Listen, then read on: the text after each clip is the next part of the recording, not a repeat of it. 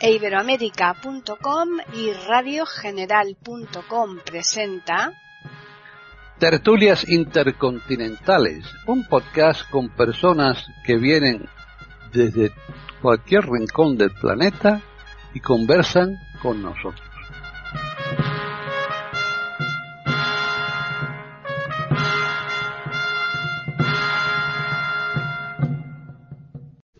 Bueno, pues eh, aquí estamos en un lugar no acostumbrado, porque a ti y a mí se, la gente está acostumbrada a escucharnos en platicando podcast, rescatando música. Olvidada, pero... Olvidada por muchos, pero no por nosotros. Exacto. pero hoy no, hoy estamos en tertulias intercontinentales. Es de verdad intercontinental, porque tú estás en Madrid y yo estoy en Florida. Claro. vamos, es una tertulia que vamos a hacer sobre un episodio de la historia muy importante en mi opinión, pero que ha recibido muy poca publicidad. Eh, casi nadie lo conoce, eh, sobre todo fuera del ambiente cubano del exilio, porque no se, ha, no se le dio publicidad, simplemente. Claro. Y, eso, a pesar de que el gobierno trató en, al principio, pero eh, la prensa no, no cooperó, o sea que la prensa no coopera con estas cosas eh, que son en contra de, Fidel Castro y son eh, a favor de la Iglesia Católica. Así que esa es una cosa que, pasa. Pero vamos a dar un poquito de, historia aquí para que yo sé que mucha gente ah, no sabe la, historia de Cuba ni qué pasó, ¿verdad? Pero, claro, y, pero tú fíjate Humberto que tú has dicho que tú estás en, en, en Estados Unidos, Florida, yo estoy en Madrid, España, y los dos estamos en iberoamérica.com. Ah, sí, por supuesto. ¿Aquí? Donde vamos a estar en tertulias intercontinentales es de iberoamérica.com, por supuesto. Claro. Y, hay un montón de tertulias ahí de todo tema diverso. Vamos, ahí hay cosas que la gente puede buscar y darse darse el lujo, darse el lujo de, eh, aprender cosas que, no sabe, ¿verdad? Porque todos hemos aprendido, hemos aprendido mucho de eso. Pues Hay un montón de tertulias interesantísimas. La, la Cuellar me, enseñó mucho en las que hicimos. Gente que yo no conocía, de mucho más. Y, incluyendo un otro que se llamaba Cuellar también, que naufragó en, en Ah, claro, sí, sí, sí, exacto, sí, sí. Así que hay muchas cosas, cosas interesantes ahí, la verdad. Claro. Y hoy el personaje que, del que vas a hablar fundamentalmente tú, que lo conoces muy, muy, muy, vamos, muy de primera mano porque lo has vivido ahí y eso es muy importante. Y eso es digno de que se le haga más, eh, yo creo que, que, que se extienda más, ¿no? Que se le dé a conocer porque prácticamente ha pasado desapercibido inmerecidamente por, por la labor tan tremenda que hizo este señor, ¿no? Sí, sí, fue una labor, bueno, operaron unas cuantas gente, pero fue una labor muy importante, principalmente por el, un americano que no era ni católico, era protestante, que era director de un colegio americano en La Habana, y eh, un el monseñor Brian Walsh, que era el director de Catholic Welfare, del eh, beneficio social o beneficio ayuda católica eh, y el, el, otro señor se llamaba eh, se llamaba James Baker el, el director del colegio en, La Habana. Se llamaba la Academia Roston el, el colegio. Academia Roston que era como muchos colegios privados. Ahora está bien el colegio privado. Y la clase media y, y, la clase rica pues mandaba todos los muchachos a los colegios privados eh, no, no usaban mucho los colegios públicos. Los colegios públicos más bien eran, eran tan buenos como los otros, ¿eh? pero eran más bien para la gente pobre, ¿no? lo que Porque el, colegio privado tiene dos ventajas, además de que te enseña bien, pero en, aquel caso en La Habana, por lo menos el que era, estaba cerca de mi casa, enseñaba muy bien también, el público. Pero el, el colegio privado te da también la ventaja de las relaciones que hace vas haciendo relaciones eh, buenas en gente parecida a ti, ¿ves? gente de la misma clase, de mismo, sí, sí, sí. las mismas ideas y eso más o menos. y, y, y, eso te da un, unas amistades que mantienes toda la vida después. Claro. esas amistades de toda la vida no se hacen después que sale de los colegios. Desde luego. Se hacen los colegios, mm. Mm. Pero vamos a dar un poquito de, historia para que entiendan, ¿verdad? El, el, el, gobierno de Cuba fue inestable desde la Gran Depresión. La Gran Depresión, claro, eh, afectó mucho al gobierno cubano porque una de las cosas que hizo el presidente americano, el presidente eh, que se encontró con ese problema de pronto y no, no sabía qué hacer, ese, lo que hizo fue subir las tarifas de importación. Y el azúcar, que era la principal fuente de ingresos de Cuba, le, subieron, le pusieron una tarifa más, más alta que el costo, le subieron el precio a más de más del doble. Fíjate. Y claro, eh, bajó la importación de azúcar. y, eso hizo un daño económico tremendo. Por otra parte, el presidente cubano, eh, que en esa época era Gerardo Machado, Machado Morales, eh, trató de pagar todo, de no endeudarse. Trató, subió los impuestos para recaudar más dinero en un momento donde subir los impuestos era mortal, porque la, gente no, tenía dinero. Y había mucho desempleo. Y, así que esas dos cosas contribuyeron a que eso hiciera un efecto grande. Y hay otro factor también, que en esa época ya los comunistas estaban eh, entrando en América. Eh, el, el Comintern se había fundado ya. Y habían, eh, eso vale, es tema para otro podcast, pero habían, habían eh, reclutado gente joven, prominente en todos los países americanos y mandado a entrenar a Moscú. Ajá. Y estaban ya aportando, ya el Partido Comunista había sido fundado en Cuba por Julio Antonio Mella. En cada país tenían alguien y ese, uno de ellos era Eudosio Rabines, que escribió un libro muy, muy interesante que se llama La Gran Estafa. Ah, sí.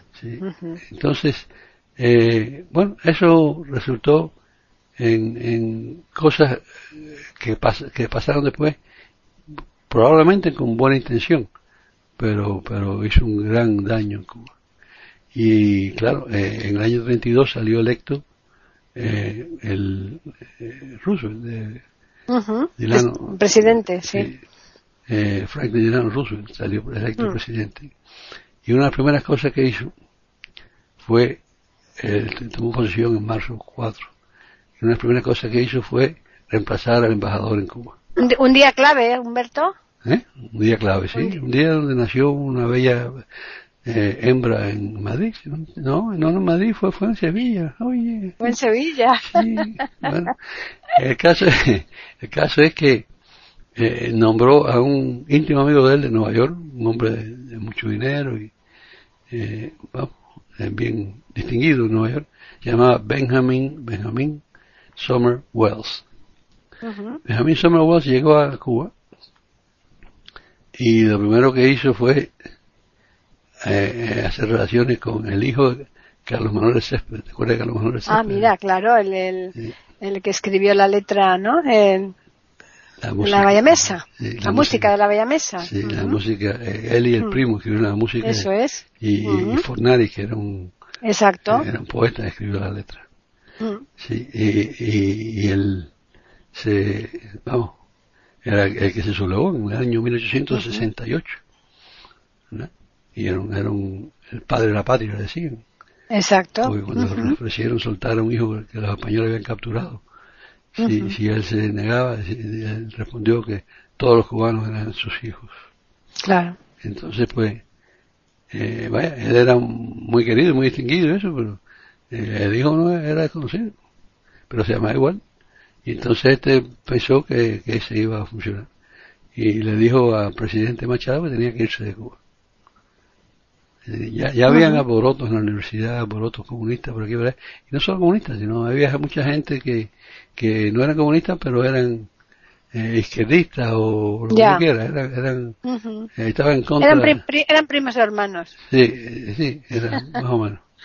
Y entonces, pues, otra, otra cosa que, que había pasado ya era que Batista y otro sargento que se llamaba Pablo Rodríguez eh, eran directores de, del, en, el ejército, eran sargentos del ejército. y, había un, un, en español no era palabra, había, había un, un sindicato, ellos eran eh, directores de ese sindicato, que lo que estaban pidiendo era que dejaran los sargentos usar polainas, poder usar polainas y poder usar gorras de plato. Eso es lo, que pedía el sindicato.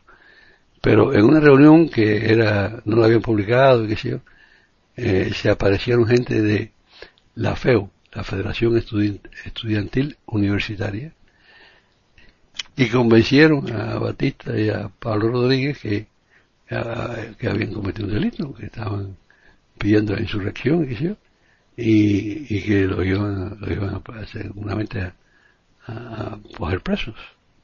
Y entonces, pues, eh, lo convencieron, en caso que se rebelaron. Y se rebelaron. Entonces, el, el, el, el eh, nombró a, Machado se fue el 12 de agosto del año 33.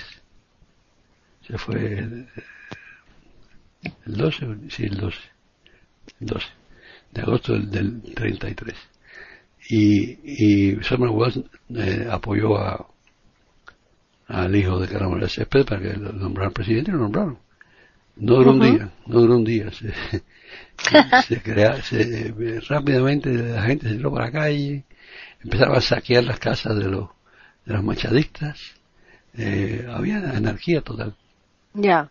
Entonces, eh, eh, Roosevelt eh, sacó rápidamente a Summer Wells y lo mandó para Nueva York ya y nombró a, otro otro eh, embajador, que se llamaba Caffrey y Caffrey eh, vio que ahí el único que, estaba más o menos organizado era Batista mm.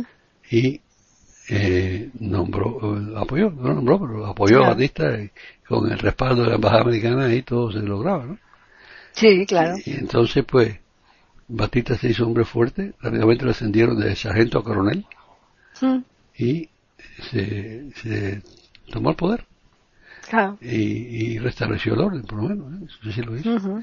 Y bueno, ahí, ahí fue tratando de, de controlar eso eh, hubo una reunión en casa de un periodista, dueño de un periódico, que en donde estaban la gente importante del momento allí, que era Ramón Grado San Martín y, varias gente.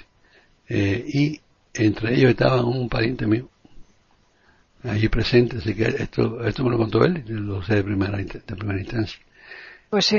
Había, había un muchacho allí que era, lo habían nombrado eh, presidente de la compañía cubana de electricidad, que era americana, y, y ese, acusó a Batista, el que presidió aquello fue Ramón Grado San Martín, que después fue presidente. Y el, el que, el que a él, este señor le, le eh, acusó a Batista de, de traicionar a Cuba de venderse a los americanos, qué sé yo. Ese señor, eh, un tiempo más tarde, pareció muerto. Fíjate. todo el mundo piensa que fue Batista, pero mm, nunca probó nada, ni mucho menos. Claro. Están escuchando tertulias intercontinentales en iberamérica.com. Batista, entonces, eh, ah, otra cosa que hizo fue legalizar al Partido Comunista en Cuba, que estaba era ilegal. Lo legalizó y hizo relaciones con los soviéticos. Eh, también hizo relaciones con Mayor Lansky, que era un mafioso que estaba aquí en Miami, que entonces eh, empezaron ya el, juego en, Cuba, que, porque Cuba después, en la segunda etapa de Batista, se convirtió en Las Vegas. Fíjate. Eh, antes que Las Vegas fuera nada.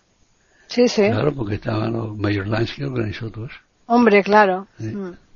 Entonces, pero bueno, Batista estuvo ahí en el poder más o menos.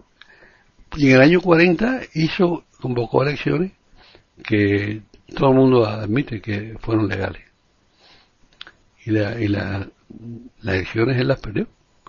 Las ganó Ramón Grau San Martín. En el 44 fue, hasta el 40 al 44 fue su término. Entonces, pues, eh, Batista vino a vivir aquí, a Daytona Beach, aquí cerca de donde yo vivo. Y en la casa de él aquí todavía un museo. Y, y nada, entonces eh, volvió para Cuba, él se quedó aquí hasta en el año 48, fue electo eh, senador en Cuba por las villas, sin ir a hacer campaña en Cuba, mucho menos desde aquí. Él tenía miedo de regresar y que Grau tomara represalias contra él. Mm. Entonces, pero claro, el senador tenía inmunidad. Y, entonces regresó a Cuba como senador mm. y, y allí estuvo, desde el 48 hasta que en el 10 de marzo de 1952 dio un golpe de Estado sin disparar un tiro. Eso no, es que no entienda. Pero, ni, ni porque él dio golpe de Estado ni cómo fue que, nadie resistió. Porque primero se fue corriendo. A pesar de que el ejército, eh, mucha, mucha gente no estaba de acuerdo con eso. El, jefe del, regimiento de matanza, por ejemplo, digo, presidente, estamos con usted, ¿no? Pero ¿verdad? Pío se fue, no le interesaba. No, o tenía órdenes, yo no sé dónde salió todo eso, eso no se sabe, nada de eso se sabe.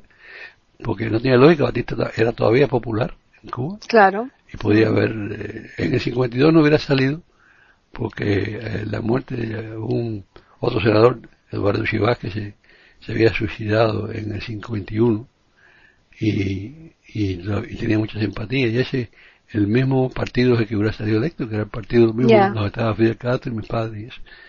Pero en el 56 sí tenía muy buena probabilidad de ser electo presidente. Pero a pesar de eso yo ocupo Estado. Bueno, con el apoyo de los americanos, de, los soviéticos y, de la mafia. Entonces, eh, los americanos de pronto se convirtió en papa caliente. Ya. Y, y en el año Fíjate, eh, cuando vino Fidel y desembarcó y todo el lío ese, que es otra historia, aparte no puedo meterme más en eso. Entonces, en, eh, los americanos que habían apoyado a Batista hasta entonces, retiraron su apoyo. Batista había comprado unas armas, ya cuando Fidel estaba en la loma, y las había pagado de, de antemano, y no se las entregaron. Y ya cuando eso se hizo público, figura tú, eso fue un lío. Y eso fue en el 57. Y en el 58, bueno, eh, eh, también a, ese, a Fidel lo, lo, tenía en la loma ahí, pero nadie, le hacía mucho caso, excepto la, gente rica más bien, que fue la que financió todo, que compraban bonos el 26 de julio. Y, lo que, ahí no hubo, o sea, eh, en realidad algunas escaramuzas y poquitas en la loma, no, no hubo mucha batalla, mucho, pero eh, sí había mucho dinero y, había mucha corrupción y sobornaban a, a todo el mundo. La gente, los, sobornaban y entregaban las cosas y, se pasaban al otro lado. Y, sobornaban a mucha gente y, esa corrupción fue horrible. Entonces, eh, el 31 de diciembre del de, eh, año 58, el embajador americano Earl Smith le dijo Batista tiene que irse. Y Batista arrancó, notificó a toda la gente de, él de inteligencia, eso es verdad, porque me lo confirmaron. Pero era, después de eso nada, arrancó el 31 de diciembre, la fiesta del año, y se, se montó un avión y se fue para la República Dominicana, y de ahí para, eh, para Portugal. Ya. Para la isla de Madeira. Ahí fue donde vivió hasta que murió. Sí. Y, entonces, al saberse que se había ido, pues mucha de su gente arrancó para Miami como pudo, enseguida. Pero eh, Fidel no vino para La enseguida, mandó a Camilo sin fuego. Pero él, él se fue a Santiago de Cuba y ahí empezó una caravana por la carretera hasta La Habana, se demoró eh, creo que fue nueve días en llegar. Y se le fue sumando gente por el camino. Cuando llegó a La Habana era una, una fuerza grande, que lo que eran unos cuantos. Eh, eh, se estimaba que lo que habían quedado ahí para empezar eran 18. Ya. Ya, ya, eh, el primero de enero del 59 cambió la cosa y cuando llegó a La Habana el 9 y ya, ya tenía suficiente gente para, para hacer cambios drásticos. Y empezaron primero empezaron a fusilar y a, coger presos a mucha gente, pusieron a Che Guevara a cargo de la cabaña, la fortaleza de la cabaña, y fusilaron miles de personas. Ya te digo. y sembraron el pánico. Mm. Y, y después pues empezaron a hacer cambios drásticos. Eh, la moneda, la, moneda cubana, era valía igual que el dólar americano y estaba respaldada en oro, valía en cualquier parte del mundo. Lo que no hicieron fue controlar eso, no podía sacar dinero de Cuba, no podía, después lo cambiaron, después eh, cambiaron por una moneda que es papel, que no vale nada. Claro. Fuera de Cuba no vale absolutamente nada. Y entonces, pues, eh, ellos va, empezaron a, intervenir en negocios grandes, primero los grandes, y después, eh, cuando eso, y, claro, tenían un, una, eh, un poder de, publicidad que era inmenso, ¿no? Hmm. todo, todo, él dijo lo mismo que decía Mussolini, con la revolución todo, sin la revolución nada. Ya, claro. Y, todos los periódicos de uno seguía la ola. En aquella época hasta, hasta la revista Bohemia, que una revista bien, más, con una circulación por toda América. Y, bien respetada eso, pero el, el, director de eso, Miguel Ángel Quevedo, eh, se exiló para a, Venezuela. Y ahí escribió una carta a su amigo, un periodista que estaba aquí en Miami, y eh, le, le dijo, se titulaba la carta, todos fuimos culpables. Ya ves. Y ahora lo tengo por ahí. Sí, sí, sí, eh, pues sí. Y entonces, pues nada, eso empezó a hacer cambios drásticos ahí en el 59. Y, ah, yo, yo, vine a, Miami en el 59. No, y fui a Virginia porque, no, en el 60 fui a Virginia. 59 vine a Miami y regresé eh, en aquel momento se podía sacar, pero primero vez que vine después de la revolución se podía sacar 500 dólares. Eh, la segunda vez que vine se podía sacar 5 dólares. Ya ves. Así que vaya que tú haces con 5 dólares. ya te digo. En otro país. Como no tengas a alguien que te esté respaldando, pues difícilmente, vamos, ni a pedir limosna, porque de otra forma imposible. Sí, sí. Y después ya se quitó de en medio a Cienfuegos, ¿no?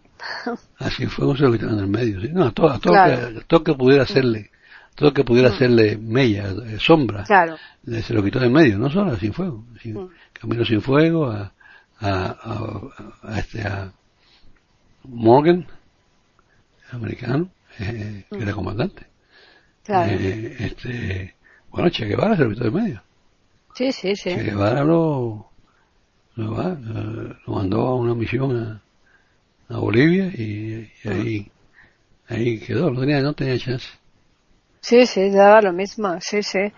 Y entre medias ahí, vamos, pues apareció el, el personaje fantástico que salvó a cantidad de niños, ¿verdad, Humberto? Bueno, ahí vino un episodio que es lo que yo quería hablar aquí, porque me entretuve en muchas otras cosas. No, pero está muy bien el preámbulo que has hecho para poner a los oyentes en situación, claro. Bueno, mm. pues eh, sí, yo, yo, yo vine en el 60, en el 60, eh, mm. nacieron mis, eh, mis sobrinas en, en, Virginia y no sabían que era Imagua no, no, era de otra época, pero no sabían antes de nacer que, era, que tenían agua, mi cuñada.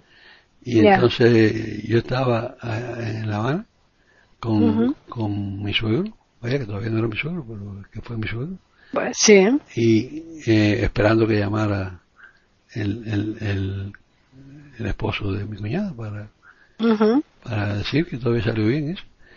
Porque ella se suponía que iba al hospital por la mañana pero eh, eran las 5 o las 6 de la tarde y no había llamado.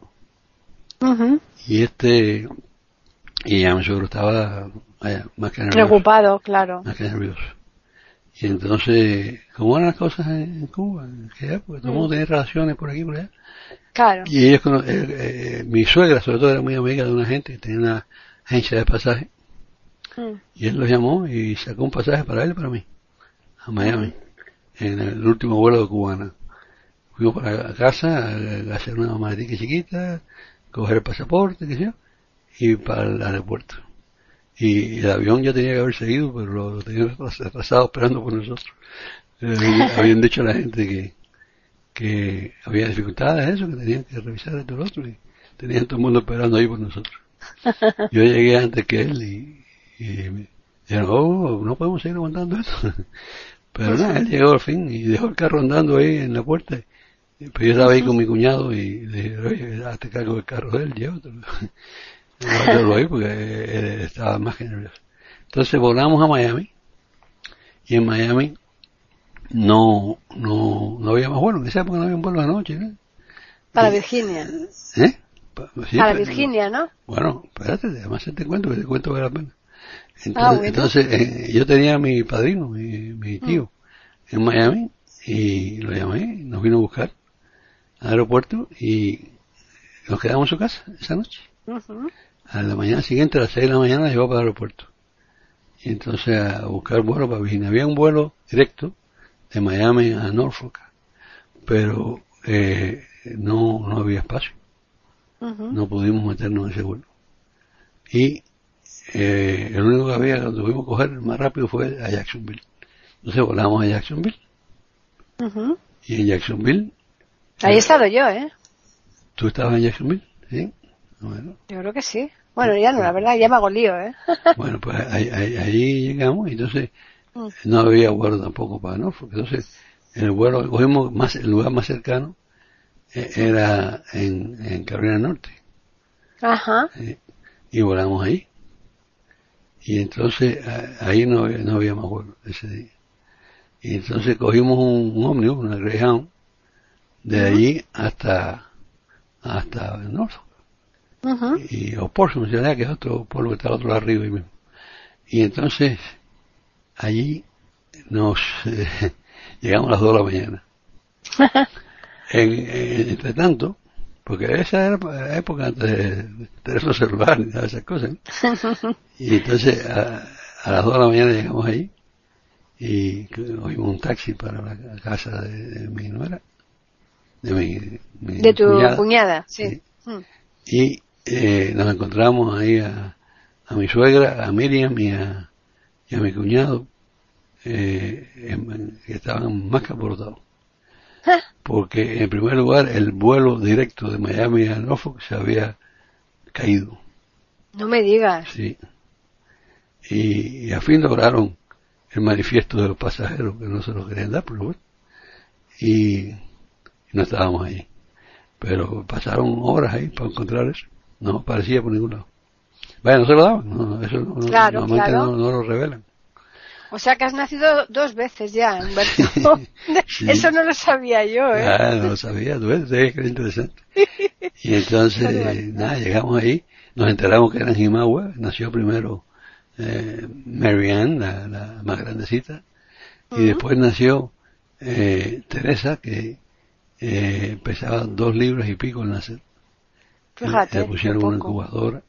Mm. Y bueno, estuvo ahí eh, en peligro un tiempito, ¿no? Claro. Al fin ya mm. salió de allí y nosotros regresamos a, La Habana. Claro. Y, entonces eh, eso fue en junio. Después en octubre 13 yo vine para Miami ya con... En aquella época, eh, déjame, otra cosa que no sabe mucha gente, eh, los cubanos de clase media no teníamos problema ninguno para y saludables para tener una, visa, una visa de residencia. Mm. aquí en Estados Unidos. No, había cuota. Porque los cubanos no querían ir para Estados Unidos, simplemente antes de Castro. Había, más americanos que iban a vivir a Cuba que cubanos que venían para acá. Claro. Entonces no había cuota. Tú podías aplicar una visa y no tenías nada en contra, pues te la daban enseguida. Claro. Y allá yo me conseguí, porque lo, malo es que te cancelaban la visa de turista ¿eh? cuando tú aplicabas. Y, y a través de mi suegra también, porque mi suegra era una familia muy prominente. Yo conseguí, conseguí que, nos trataran, nos procesaran todo esto antes de cancelarnos la visa de turista, porque a, lo mejor voy a salir corriendo en cualquier momento. Y, ellos, bueno, lo entendían, ¿no? En esa época estaban comparando con Y yo hice todo el proceso, yo había que buscar, ¿sabes? Una serie de documentos, ir al médico y, y, y, buscar, eh, eh, ¿cómo, se llama, ¿cómo se llama eso? El, el, récord que nunca ha sido nunca había sido prendido eh, ni acusado de ningún crimen claro sí sí todas esas cosas. Eh, y entonces me, me dieron la visa de, mi padre mi madre y yo los tres y, entonces sí nos cancelaron la visa de turista pero ya no importa porque ya podíamos entrar con nosotros y, y entonces eh, nosotros vinimos en octubre 13 para Miami y ya como, residente. Dos días más tarde vino, vino Miriam. Eh, Miriam tenía visa turista y, digo de, estudiante y la mamá además tenía visa de, de, claro. de, turista, así que vinieron sí, sí. y se quedaron ya aquí. Están escuchando tertulias intercontinentales en iberamérica.com. Entonces, entonces eh, estaban, ya, ya se estaba poniendo muy fea, los colegios habían muchos de ellos habían sido intervenidos ya, sobre todo los católicos. Mm, los, hermanos maristas, por ejemplo, ahí es donde pusieron mm. eh, ese, el G2, el Servicio de Inteligencia de, mm. de Castro, ahí fue donde, puso sus oficinas y sus cosas, ahí donde torturaban gente. Y, y, estaban allá, sí cerrando todo el colegio, se veía privado. Querían, querían eh, se había corrido que, querían quitar la patria potestad a, los padres a los tres años, pero no, Qué barbaridad. No, no, no, era en realidad quitar la, la patria potestad, lo que era es convencer a los muchachos que fueran a, a un colegio que, les ponían ellos eh, en un sitio. Sí, para poder manipularlos. Claro, un sitio campestre. No, no, no solo eso, para, para que eh, ponían a, varones y hembras juntos, ponían, era un eh, romper la moral, ¿verdad? Eso es lo que sí. Sí. Y, y, claro, le ofrecían esto y lo otro y muchos muchachos se iban, más de lo que ellos podían manejar en un momento. Así que ya eso estaban dando y un montón de cosas así. Y entonces los muchachos, eh, todo lo que pudo, nosotros no fuimos. Pero el que no pudo, no, no, no tenía manera de hacerlo. Claro. Y entonces había un colegio americano privado, Academia Roston, cuyo director James Baker era protestante, no era ni católico. Y esa, ese señor empezó a, buscar visas. Todavía había embajada americana en Cuba porque se cerraron en enero del 61. En enero, febrero del 61, principio del 61. Y eh, empezó a buscarle visas a los muchachos entre 6 y 18. eh, que los padres lo dejaran venir. Y mandarlo para acá sin saber a dónde ni cómo. Alguna esa gente no había estado nunca en Estados Unidos, ¿eh? Eso es. Claro, ni sabían el idioma ni nada. Ni nada, pero los mandaron, con fe. Y, y entonces aquí en Miami, vino Miami, eh, Baker, y aquí estaba Monseñor eh, Brian Walsh que era de, Catholic Welfare. Y ese señor había tenido experiencia ya porque él había participado, Catholic Welfare, era director de Catholic Welfare, y, había participado ya en el año 56, cuando la rebelión en Hungría, y que los soviéticos aplastaron Hungría, habían sacado un montón de muchachos también de Hungría, los habían traído para acá. Así que eso no, tampoco se sabe mucho, pero pasó. Eh, muchos muchachos de Hungría se salvaron y vinieron para acá. Claro, claro. Eh, eh. No, no así en otros casos. En, por ejemplo, en el 39, los, alemanes trataron de mandar a muchachos para acá y no, muy poquito, 200 creo que sí mandaron. Dejaron entrar aquí, no dejaban entrar, tenían miedo que, fueran infiltrados. Pero es que ahí fue muy importante la labor de los padres en tener una fe ciega en, en, esas personas que, que, se hacían cargo de sus hijos y muchas veces eh, hasta pensando que, jamás los volverían a ver, ¿no? Claro, era incierto todo, ¿no? Pero tenían fe en, ese señor Baker, evidentemente, porque si no, no lo hubieran hecho. Entonces Baker vino aquí y habló con Walsh y Walsh, eh, bueno, la Iglesia Católica empezó a ayudarlo la, eh, en el dos, años que funcionó esta cosa, catorce mil y pico muchachos vinieron. Fíjate. más o menos la mitad tenían parientes en Miami que los acogieron. El resto no. y, y, no solamente eran católicos, eran de católicos, protestantes o judíos. Y claro, ayudaron el, el, el comité judío de, bueno, los protestantes y los judíos ayudaron también. Y eh, en esa época todavía el presidente era Eisenhower. Y Eisenhower eh, tenía un, una mujer que era su asesora para asuntos cubanos. Y ella se enteró de todo ese lío y, le dijo que, eh, era conveniente que él interviniera porque eso se iba a ver una cosa muy importante y que el gobierno americano tenía que participar. Entonces Eisenhower le hizo caso, aprobó un millón de dólares para crear un, un sitio donde recoger a todos esos muchachos. La idea de Baker era mandarlos aquí a un colegio eh, de, pupilos, ¿no? Sí, sí, pero, claro. Pero eso no pudieron hacerlo, eso era mucha plata. Entonces, eh, pero crearon un sitio donde recibirlos y acogerlos hasta que pudieran mandarse a otro sitio. A lo mejor a, familias, ¿verdad? A familias, a familias que los, los ayudaran, pero las familias no podían, no podían adoptarlos, podían nada más que, que proveerles un hogar y eso y, y ayudarlos, pero no podían adoptarlos, porque ya tenían padres. claro, lógico. Y entonces, pues, eh, dentro de eso hubo quien salió mejor que, que otros, ¿no? Porque hubo quien, quien los acogieron una familia buenas y ricas y que sé yo, que lo mandaron a universidades muy buenas. Mm. Eh, otros otro no fueron tan, no tuvieron tanta suerte, ¿no? claro, pero entre tantos es normal. Claro, mm. pero no hubo ni un solo escándalo, ¿eh? Sí, sí, sí. pero lo que pero lo malo, Humberto, es que no ha trascendido apenas eso, porque eso es un, un trabajo muy arduo y, y, muy arriesgado, porque el gobierno cubano, lógicamente, en cierto modo yo creo que tenía que saberlo, ¿no? Pero tampoco podría hacer mucho, ¿no? ¿no? No sé si lo sabría o no, porque eso no, no se sabe. Pero eh, fue una cosa muy muy muy interesante el mm. cómo, cómo se cómo se recaudó dinero para esa cosa, además de lo, lo poco que, o sea, lo poco lo mucho, mm. lo que lo que dio el gobierno, porque no, no fue ni cerca de suficiente. Pero en la, la Cámara de Comercio americana de Cuba. Mm. mucha de esa gente se había venido para, para Florida también, porque todo el mundo esperaba, al principio todo el mundo esperaba que esto de Fidel fuera una cosa de seis meses.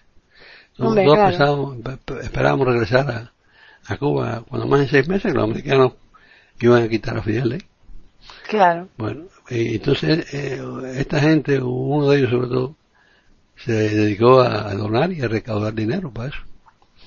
Y fue una cosa bastante elaborada porque él, él eh, buscó otros negocios aquí en Estados Unidos, por, todos los Estados Unidos, que, que ganan dinero.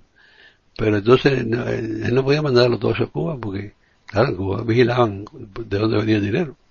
Claro. Y entonces lo que hizo fue darle dinero a muchos cubanos exiliados en Miami, que eh, me mandaba cheques a esta gente aquí, entonces esta gente aquí lo mandaban a Cuba, cada uno ah, una parte distinta, que Sí, sí, y, sí. y a lo mejor con eso se, se escabulleron, porque eso como no duró tanto, ¿no? Es posible, pero fue, fue elaborado cómo, cómo buscar el dinero para, para mandar allá a Cuba. Ah, y otra cosa interesante, cuando después que cerró la embajada americana, ¿Mm? ya, ya no, las visas no eran fáciles de conseguir, ¿verdad? Claro, claro, lógico. Y entonces aquí aprobaron, el gobierno aprobó, que una carta de James Baker sirviera de visa. Ah, qué bueno, ¿no? y notificaron a las compañías aéreas y el gobierno pagó los pasajes de esos muchachos de ahí en adelante, el gobierno americano. Fíjate. Así que a partir de ese tiempo eh, llegaron eh, con, con, una carta de, de James Baker a Miami. ¿Eh? tú, ¿eh? cosas Para que, tú veas. ¿Y por qué se le pone, por qué se le denomina la operación Pedro Pan? El, creo que fue el tipo de la Cámara de Comercio, el hombre de la Cámara de Comercio aquí, que, que dijo Pedro Pan, porque Pedro, Pedro Pan, ¿sabes? La, el carácter de Pedro Pan era, venir así, aparecerse de pronto. Así, así pasó. Entonces, el, el, eso siguió. Eh, desde diciembre, alrededor de Navidad de, 1960, siguió eh, todo el 61 y fue aumentando, porque según se fue corriendo la voz en Cuba, fueron, fueron aumentando los muchachos. Pues entonces, entonces siguió todo el año 61 y eh, el año 62, hasta que, bueno, ya, ya en esa época habían cerrado casi todos los negocios en, Cuba, ¿no? Para el 62. Y, y lo que paró la cosa drásticamente fue cuando, porque ah, ya no podían venir directamente a, Miami, ¿verdad? Ya, tenían que ir, y por eso digo, el gobierno americano pagó los pasajes, pero tenían que ir a España o a México, y después venir para acá, los muchachos. Y lo que paró todo completamente fue cuando en octubre del 62 vino la crisis de los misiles, la crisis de los proyectiles. Claro. Ahí, ahí se paró todo, cuando casi, casi fuimos a la guerra con, la Unión Soviética. ¿eh? Khrushchev se echó para atrás en el último momento. Porque ahí, ahí, Kennedy vaya, se puso duro, fin. Ya. Y, y, Khrushchev seguía, y él, echó los barcos para atrás un poquito, y, seguía, echó un segundo poquito, y yo creo que ya no iba a echar más para atrás. Casi, casi llegamos a la guerra. Y, y, ahí se pararon de momento todos los vuelos y otras cosas, y ahí terminó esta cosa. 14 mil y pico muchachos salieron, y muchos de ellos prominentes, eh, porque pues muchos que tuvieron suerte, además eran inteligentes, lo que sea. Pero ahí hubo gente, incluyendo, yo estuve leyendo la lista, un pariente mío, yo no sabía que, que, que ese había estado ahí, pero un pariente mío que era padrón, eh, director de del college, de Miami Dade Community College, un montón de años, ese señor era, pariente lejano mío, pero bueno, era pariente. Eh, Willy Chirino, eh, ese tú lo conoces bien. Sí. Eh, también estaba en Pedro Pan. Mel, Mel Martínez, senador en Estados Unidos, ese fue también Pedro Pan.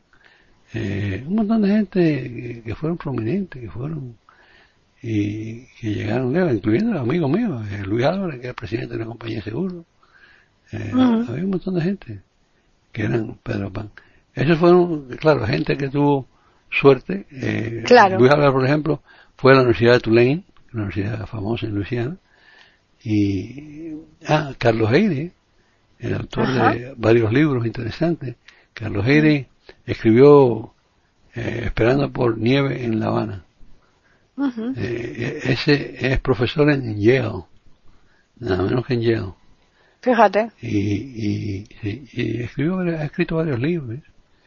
Y, ah, mi, mi obispo, eh, Esteves. Eh, ah, sí, este, también. Eh, sí, el obispo Esteves es eh, Felipe Esteves. es Pedro Pan. Fíjate, en cualquier caso, hasta los que salieran menos favorecidos, seguro que mucho mejor que si se hubieran quedado en Cuba. Sin duda, miles de veces mejor.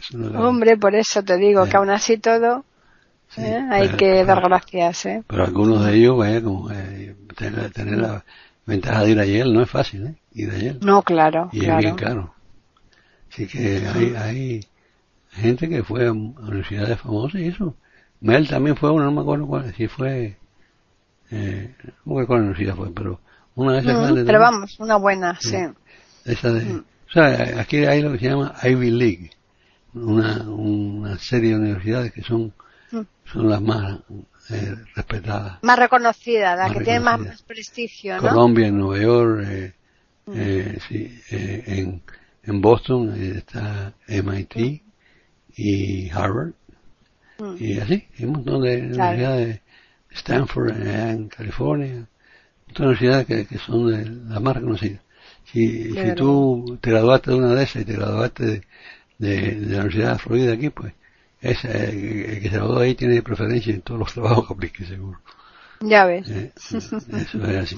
También se supone que el costo es bastante más superior, ¿no? El costo es más, sí, pero son el costo que nos admiten a todo el mundo. Ahí claro, exacto. No solamente tiene que tener muy buen eh, récord de, de, vamos, de, sí, que tienes que tener un promedio de nota muy alto para que te admitan. Eso es una de las cosas. Otra es que, mm. que tengas quien, quien, te sea, porque mm. no es fácil, hay demasiados aplicantes, no suficiente gente. Y ahí eh, admiten a gente que no deben admitir, porque a Obama, por ejemplo, lo metieron ahí sin tener ni siquiera, no, no, había, no había justificación, pero alguien empujó, lo que sea. Y eso, es pasa, eso pasa, eso pasa en todos lados, ¿sí? eso pasa en todos lados, sí. Siempre hay gente que con el padrino, pues como dice, se bautiza. Claro, así es. Mm, así, que eso es lo que es. Bueno, pues una cosa bien, interesante, desde luego, todo lo que has contado. ¿eh? Es una cosa que no se debe de perder, por eso me, esto me, me gusta hacer este programa hoy, porque eso queda ahí en iberoamérica.com, per secula omnia seculorum. Un repaso que nos ha dado historia de Cuba Humberto Rodríguez Porto, pero vamos, eh, que al detalle, ¿eh? con datos sabidos y por haber, de tal manera que todos nuestros oyentes eh, sepan un poco pues lo, lo, que sucedió y las consecuencias que, que, ha tenido, ¿no? Están escuchando tertulias intercontinentales en iberoamérica.com. Mm. Y otro día te, vamos a hacer otra cosa de esta sobre, la, sobre lo que pasó el 17 de abril de 1961. Ajá, muy bien. Tú sabes lo que es eso, ¿no? Tú cantaste una mm. canción sobre eso. Yo canté una canción sobre, sobre eso. Sí. El 17 de, ¿has dicho? De abril de 1961. Ah, ya en el año 61. El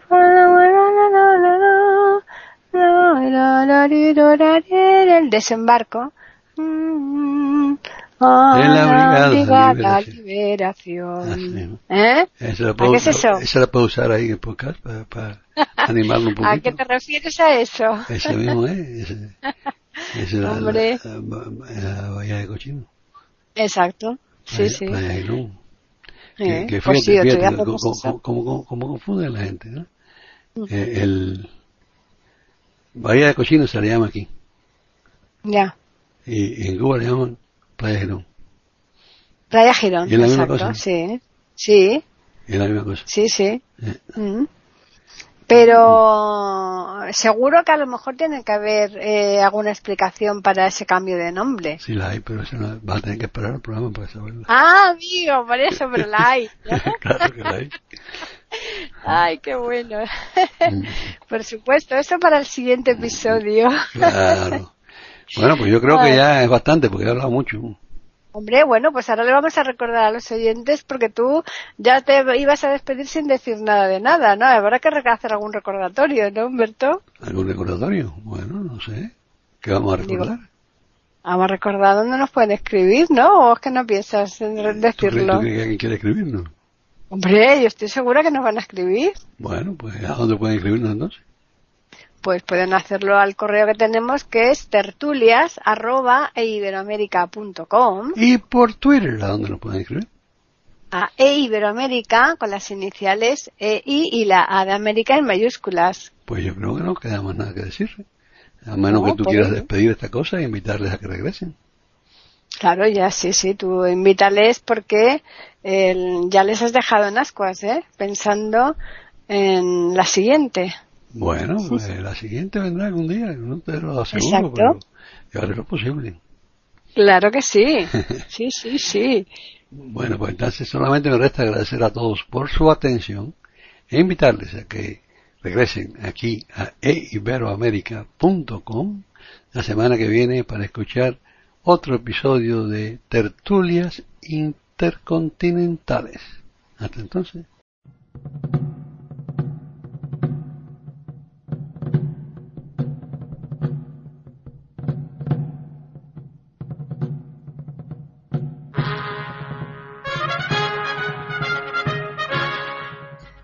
Acabamos de ofrecerles el podcast de tertulias intercontinentales. Aquí en iberoamérica.com y radiogeneral.com. Regresen la semana que viene para un nuevo episodio. Hasta la próxima semana.